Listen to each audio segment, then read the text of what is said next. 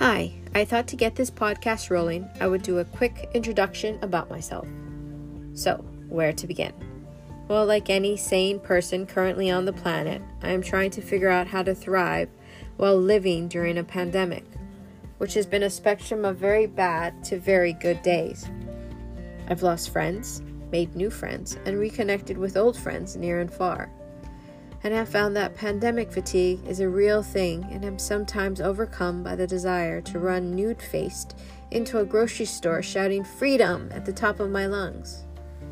Add to that a stubborn and vulnerable old Asian father who is very set in his ways, and you have a blended smoothie of anxiety and simmering paranoia. Though, Thankfully, I live where it is mostly sunny and can sit outside and let the sun bathe over me, energizing me like Supergirl.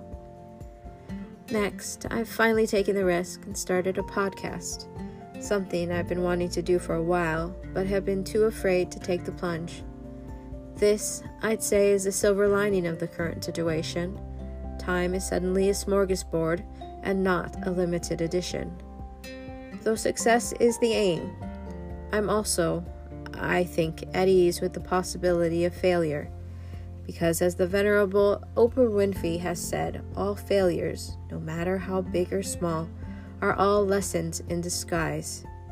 And along with the purposeful words of Marie Forleo, everything is figure outable.